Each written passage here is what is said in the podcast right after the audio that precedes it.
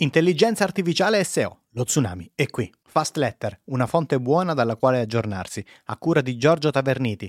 Numero 30, 19 dicembre 2022. Di cosa parliamo? Intelligenza artificiale per la creazione di contenuti. Ecco lo tsunami. Intelligenza artificiale per la ricerca. Il competitor di Google. Google Spam Brain contro i link artificiali. L'EAT diventa EEAT. Non mi iscriverò né a Mastodon né ad altre. Mi sono rotto le scatole. Strumenti da leggere, intervisti e alla fine saluti. Premessa. Siamo quasi a 5.000 iscritti alla Fast Letter, è una bella soddisfazione. Negli ultimi mesi è cresciuta molto nonostante siamo solo a tre pubblicazioni da dopo l'estate ad oggi. Questo è un segno molto importante, io sono da sempre contrario a stabilire una frequenza a priori, per alcuni periodi ho anche testato varie frequenze eh, a secondo degli ambienti. Non dico che non funziona, dico che dipende, dipende da te, ovvero da come ti trovi meglio come content creator e dalla qualità di quello che pubblichi. Certo che la quantità ha una sua importanza, ma se pubblichi cose di alta qualità ed interesse, la frequenza passa in secondo piano. Poi, se gli obiettivi sono altri, il discorso cambia. Auguro a tutte le persone che stanno leggendo o ascoltando la Fast Letter delle buone feste. Io rientrerò a metà gennaio con una nuova edizione, la numero 31. Grazie per tutto. AI per la creazione dei contenuti, ecco lo tsunami. Finalmente sta diventando un tema comune, lo vedo nelle mie bacheche social che apro sempre meno, vedo facce e testi creati con l'intelligenza artificiale.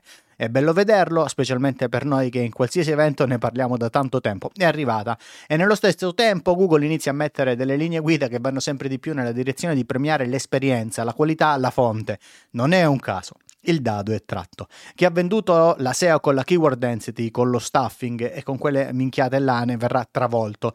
Il problema è che l'intelligenza artificiale scrive meglio di quei testi, non perché è più brava nella scrittura, ma perché avete inondato internet di testi che fanno schifo. Scusate se per la prima volta non dico abbiamo inondato internet, non me la sento di mettermi in mezzo a questa affermazione, forse per la prima volta.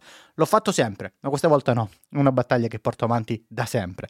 Le persone non leggono su internet, cioè è sicuro, non leggono quando il testo fa schifo. È dura da digerire, ma è così. Scrivere, saper scrivere è arte. I SEO che in questi anni hanno frantumato i cosiddetti alle persone che scrivono mettendo la SEO al primo posto sono finiti. Ma c'è un problema. Chi ha commissionato un lavoro di pessima qualità perché comunque andava bene? Secondo voi, quelle stesse persone quanto ci metteranno a sostituire la scrittura fatta da persone con dei semplici copia, revisione e incolla? E questa è solo la superficie. Usare degli strumenti che abbiamo attualmente a disposizione per far scrivere dei testi è un po' da stupidi. È come comprarsi un'automobile per girare il mondo per poi restare nel proprio paesino di 3000 anime e fare avanti e indietro dalla casa al bar. Questo tipo di strumenti è utilissimo per fare tanto altro e ovviamente più si è preparati su un tema, più possiamo tirarci fuori il meglio che c'è. È uno strumento che entra nel proprio processo creativo. So che ancora pochi la vedono in questo modo, ma fidatevi sarà così. Così come abbiamo inserito la Search Console nel nostro flusso di lavoro, inseriremo l'intelligenza artificiale. A parte farmi fare qualche riga di codice per risparmiare tempo, l'ho usata per quattro cose. 1. Farmi tirar fuori tutti i temi principali e tutti i temi secondari di come dovrebbe essere strutturato un corso. L'ho letto, rivisto, mi sono fatto la mappa mentale e mi sono aggiunto tutto quello che mancava. E lo farò in futuro. È stato come un confronto con una collega. A tutte le persone che in questo momento stanno sghignazzando, consiglio di smettere di sentirsi superiori, mettersi in gioco e provare. 2. Gli ho dato in pasto la trascrizione dei video di YouTube. Eh, già lo fa YouTube. Ho fatto un copia e incolla dal testo. Ho preso il corso di HTML per SEO. Eh. Mi sono fatto fare il riassunto. Mi sono fatto fare i riassunti di alcune parti.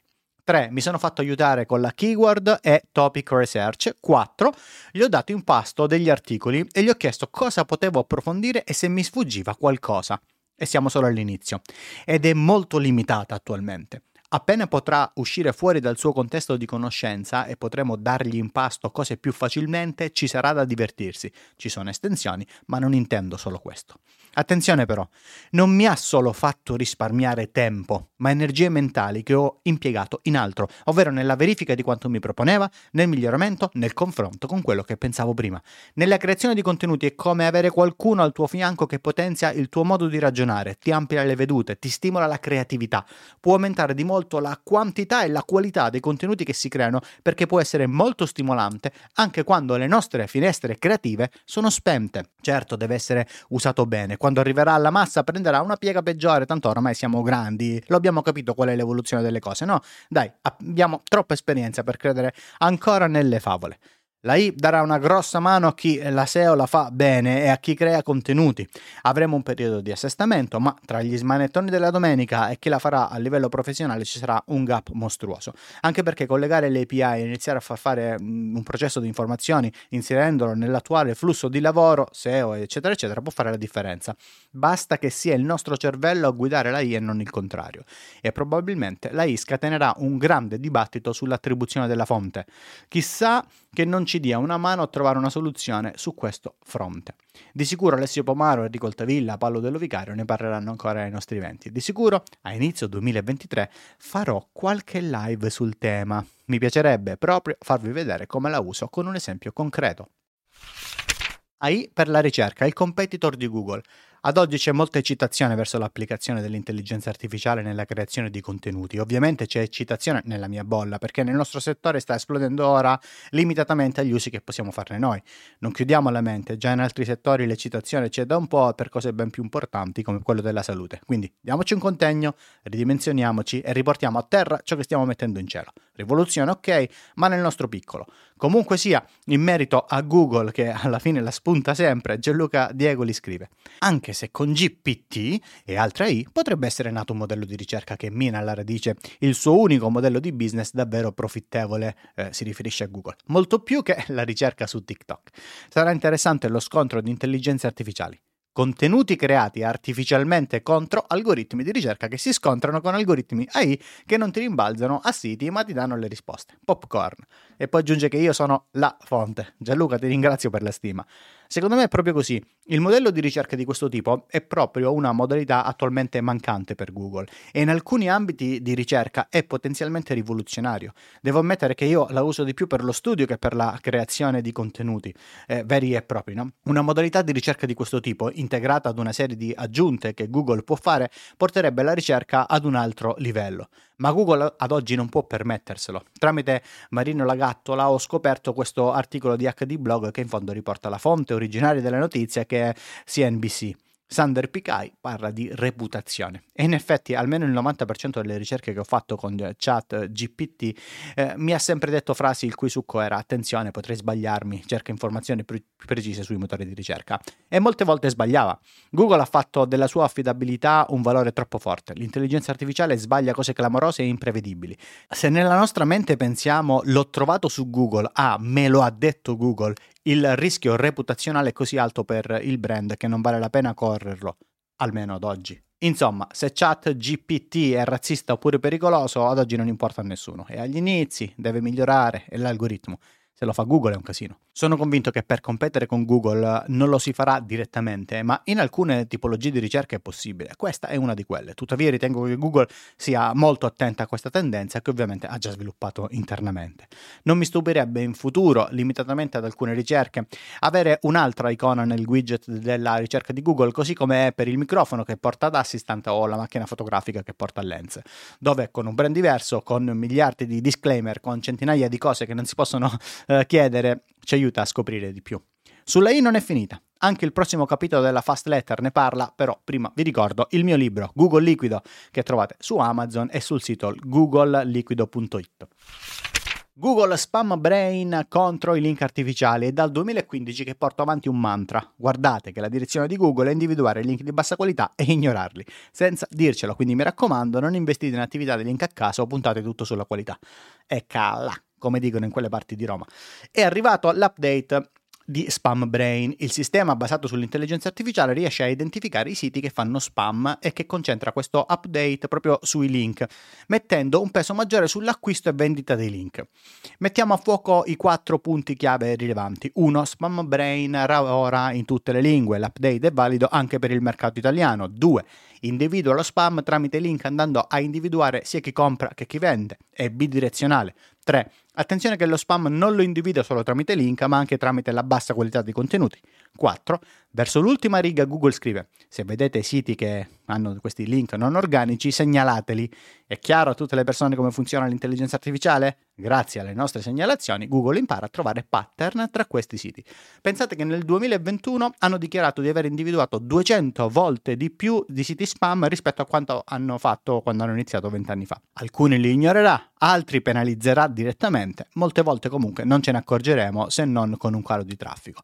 Un po' come dicevo sopra riguardo ai testi, ovvero su internet c'è lo schifo, lo stesso vale per i link, c'è lo schifo in giro. Significa che i link non serviranno più? In realtà proprio no. È vero che ci sono tipologie di query dove i link non sono più l'ago della bilancia e questa cosa resterà, ma nel momento in cui Google riuscirà a ignorare davvero tutti i link di bassa qualità, allora i link di alta qualità faranno ancora di più la differenza. Niente di nuovo sotto il ponte della SEO, solo schiaffi a destra e a sinistra a chi si ostina a portare avanti attività di basso profilo. Più a lungo porterete avanti questa filosofia, più il tonfo sarà pesante. Così come nella scrittura, varrà anche con i link. Ma davvero possiamo ancora essere così miopi nel capire questa direzione ormai diventata evidente a chiunque? Da qualche anno a questa parte sembro un disco rotto, diventa la fonte, crea risorse, punta sulla qualità e autorevolezza. A margine vi segnalo anche il parere di Dario Ciraci su Web in Fermento, dove approfondisce con dei consigli sul tema. E ora possiamo chiudere il cerchio con la novità sulle linee guida dei quality rater. L'EAT diventa EEAT o Double EAT. Google ha fatto un importante update alle linee guida dei quality rater, ne ha parlato Marino Lagattola e me lo ha segnalato subito Maria Chiara Marcella. Maria Chiara è l'unica persona di cui mi fido sulle linee guida dei quality rater. Quando non ho tempo di leggere mi affido alle sue parole. Qui lei dice Google annuncia ufficialmente che il famoso acronimo di EAT aggiunge una E per experience e che c'è quindi una nuova versione delle linee guida che insomma si può scaricare. Esperienza significa con un certo grado di esperienza e fa due esempi, sempre le parole di Maria Chiara. Se stai cercando informazioni su come compilare correttamente la tua dichiarazione dei redditi, probabilmente desideri vedere contenuti prodotti da un esperto nel campo della contabilità. Se stai cercando recensione di un software di tipo fiscale, potresti cercare un diverso tipo di informazioni come una discussione del forum di persone che hanno esperienza con diversi servizi. Continuo nel dire, siamo sicuri che tutti possono scrivere tutto, inclusa lei? È molto bello, aggiungo io, vedere che Google inizia il suo articolo scrivendo Many creators are familiar with, eccetera, eccetera. I creator. Comunque nell'articolo si parla tanto di people first content, degli update sulle recensioni, del content helpful update, insomma, tutto ormai è così. Vi lascio un consiglio. Come potete dimostrare che avete fatto esperienza in quel tema? che proprio avete passato del tempo con quel prodotto, in quel campo, in quel paese? Google sta alzando l'asticella per il concetto di qualità in molti punti dei suoi tanti algoritmi. Se avete tempo, leggete gli esempi delle linee guida dei quality rater che sono sempre super interessanti. Vi lascio con qualche approfondimento SEO. 1. Galleria degli elementi visivi nella ricerca di Google. 2. Google Search Status Dashboard. 3. The Content Quality Helpfulness Questions, Google Sheet di Aleida Solis che lo ha aggiornato. 4. Google paga per le recensioni false di Andrea Pernici. 5. È la prima volta che lo vedo, che figata. Google super liquido, è una discussione su Connect che ho aperto io con una nuova visualizzazione di Google e anche delle nuove interazioni. 6. Alessio Pomaro segnala due cose interessanti: API User Flow di Lighthouse, le performance su tutta la vita della pagina e poi eliminare il CSS eh, non utilizzato. C'è un tool interessante non mi scriverò né a Mastodon né a altre, mi sono rotto le scatole. Il 3 febbraio del 2021 scrivevo Clubhouse torna alla piaga delle cavallette. La sintesi di quel pensiero è semplice. Come cavallette saltiamo insieme da un social all'altro in nome della visibilità, senza magari tenere conto che la visibilità c'è in quanto c'è scarsità, non perché siamo fighi e interessanti, invece pensiamo di esserlo ed evidenziavo tre problemi molto importanti, nessuna moderazione, non conforme al GDPR e poi non accessibile. E mentre in tanti raccontavano che era il socio del futuro che avrebbe superato la radio, io dicevo al contrario, citando Italo Calvino sull'insostenibile leggerezza dell'essere di Milan Kundera, dove diceva il suo romanzo ci dimostra come nella vita tutto quello che scegliamo e apprezziamo come leggero non tarda a rivelare il proprio peso insostenibile. Poche settimane dopo, Clubhouse è diventato pesantissimo Ora sta succedendo di nuovo. Mentre prima però il salto delle cavallette era dovuto alla visibilità, ora è dovuto a motivi più etici. A spingere tutte queste ondate è stato Elon Musk e le sue cazzate su Twitter. Cioè, lui ha reso evidente questa cosa, ma in realtà le persone stanno cercando dei luoghi diversi perché stanchi della monnezza. Quindi stanno nascendo piattaforme nuove e si stanno popolando le vecchie. Molte volte si lega questa scelta alle logiche della decentralizzazione. L'internet dei primi anni aveva dentro di sé lo spirito della decentralizzazione decentralizzazione. Oggi stiamo legando questo concetto all'acquisto di un qualcosa che ti dà il diritto di decidere. Ma le community, nel significato più profondo del termine, non nascono intorno ai soldi e non ci sono aspetti economici dietro. Le community hanno un obiettivo che in termini valoriali è più alto di qualsiasi altro obiettivo. Di solito quelle vere si aggregano per creare un mondo migliore nel campo in cui sono coinvolte. Quindi mi auguro che tutte queste tecnologie nate in questi anni vengano usate dalle persone per agevolare la nascita di community vere.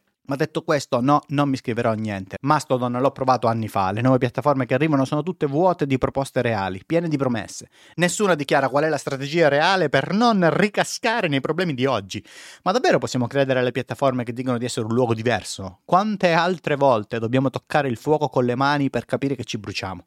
Io sono stanco di bruciarmi. Le piattaforme nuove sono un sogno perché c'è poca gente e quando c'è poca gente, come ovunque, sembrano dei luoghi paradisiaci. Poi arriva l'ondata e distrugge tutto. Vale ovunque questa cosa. Il ragionamento lo potete portare in qualsiasi altro luogo che ha a che fare con gli esseri umani. Il problema è uno.